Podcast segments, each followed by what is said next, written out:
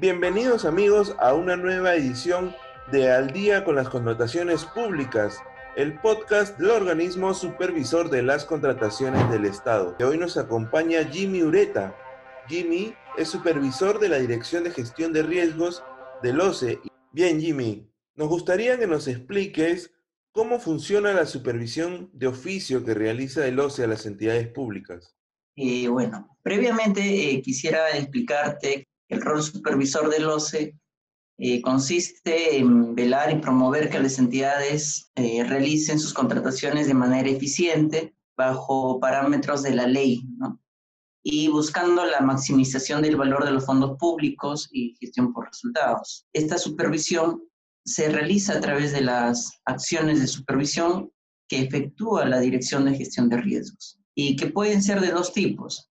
Eh, a solicitud de parte o a través de una supervisión de oficio. Asimismo, estos dos tipos de supervisión que te acabo de, de comentar pueden realizarse en las distintas fases del proceso de contratación, es decir, en la fase de actos preparatorios, en el procedimiento de selección o en ejecución contractual. Ahora, respecto a la supervisión de oficio, se realiza bajo dos modalidades una supervisión programada y no programada. La supervisión programada eh, se realiza en base a lo previsto eh, al plan anual de supervisión, ¿no? Y las acciones que se va a realizar eh, se hacen de conformidad con lo programado en este plan.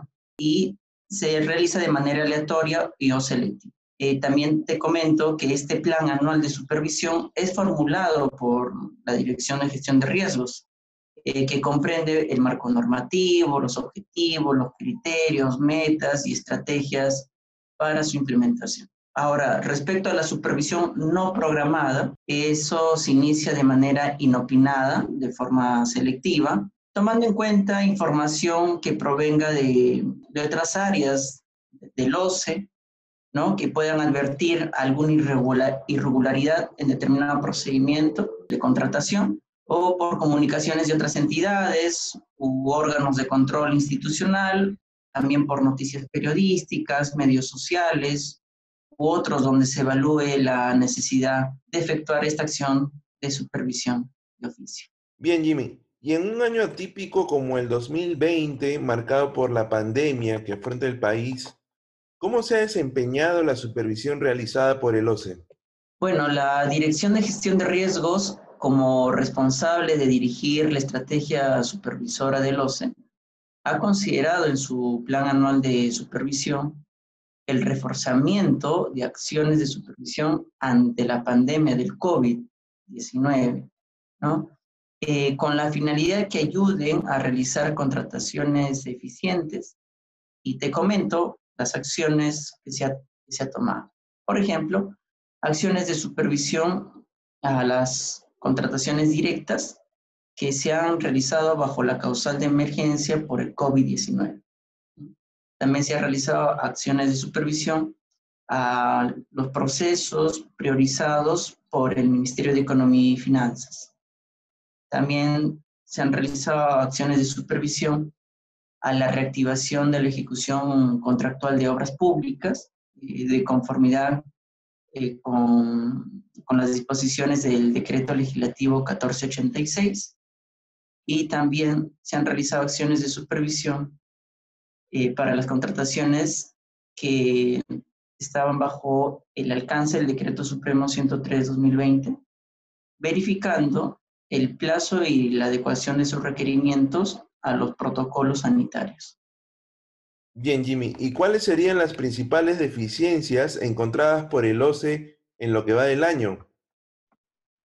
Eh, a ver, Renzo, te comento que las principales deficiencias eh, que se han encontrado en los diversos procesos de contratación que vienen realizando las entidades han sido la deficiente elaboración de requerimiento, también eh, hay deficiencia en la absolución de las consultas y observaciones, eh, también deficiencia en la integración de bases, eh, el incumplimiento de regularizar las contrataciones directas dentro del plazo establecido en el decreto de urgencia 25 2020.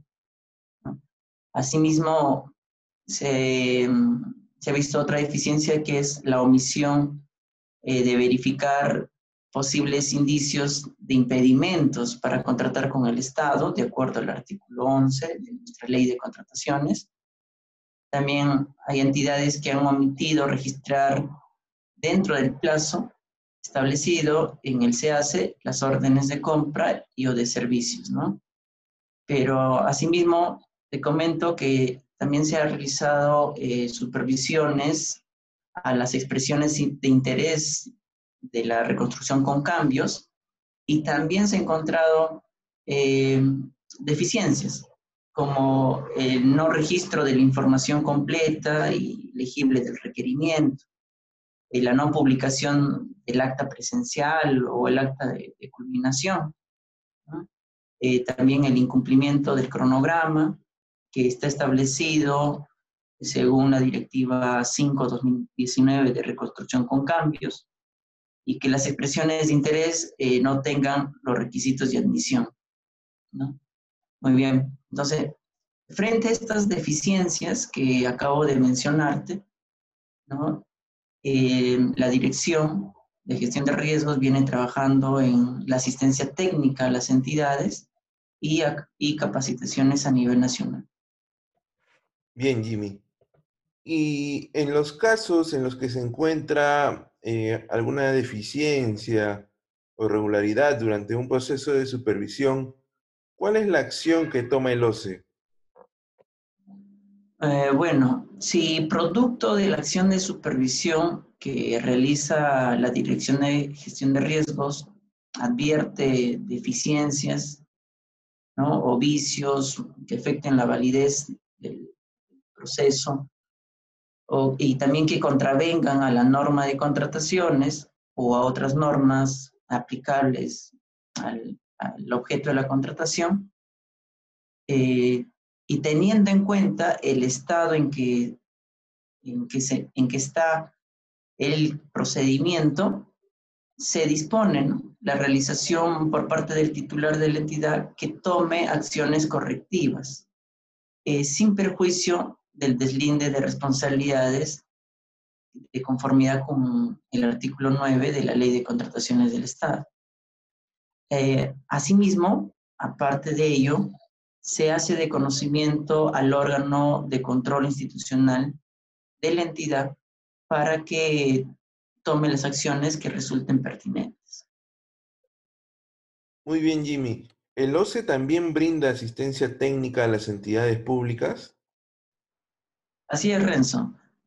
Esta asistencia técnica está a cargo de un equipo de especialistas en contrataciones públicas, quienes coordinan permanentemente con los especialistas del Ministerio de Economía y Finanzas para efectos de, la asistencia.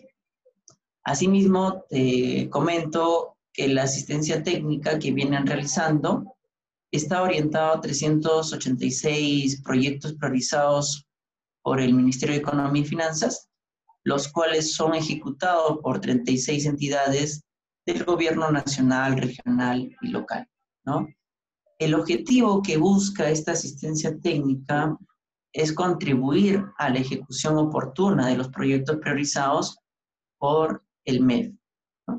Eh, ¿Y cómo se va a poder cumplir con este objetivo a través de brindar asistencia técnica en el marco de la normativa de contrataciones del Estado.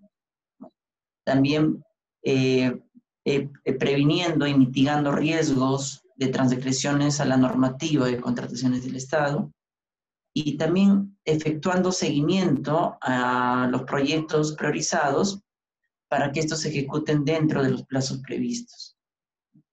Actualmente este equipo viene participando en las reuniones de seguimiento de la ejecución de los proyectos priorizados que son organizados por el MEF.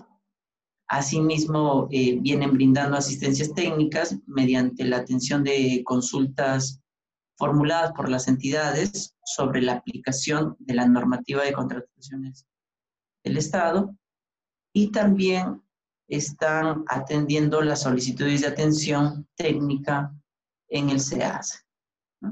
para que se pueda cumplir de manera oportuna. Muy bien, Jimmy, ha sido muy importante los detalles que nos has comentado sobre la gestión de riesgos en el OCE. Muchas gracias, Jimmy, por tu participación y esperamos tenerte en una nueva oportunidad para seguir conociendo mucho más de las labores del OCE. Una vez más, Renzo, te agradezco por la invitación a este podcast y estoy dispuesto a resolver cualquier consulta del, del avance y gestión de riesgos que se tenga más adelante. Claro que sí. Muy bien amigos, ha sido Jimmy Ureta, supervisor de la Dirección de Gestión de Riesgos, quien nos ha explicado los avances de la gestión de riesgos durante el 2020. Bien, eh, eso ha sido todo por hoy. Hemos llegado al final de la edición, pero por favor, no se olviden de seguirnos a través de nuestras redes sociales. Pueden encontrarnos en Facebook, en Twitter, en Instagram, en YouTube y también en Spotify. Por favor, también suscríbanse a nuestro boletín de noticias mensual, en el cual recibirán las últimas actualizaciones sobre las contrataciones públicas. Muy bien amigos, nos vemos la próxima semana. Hasta luego.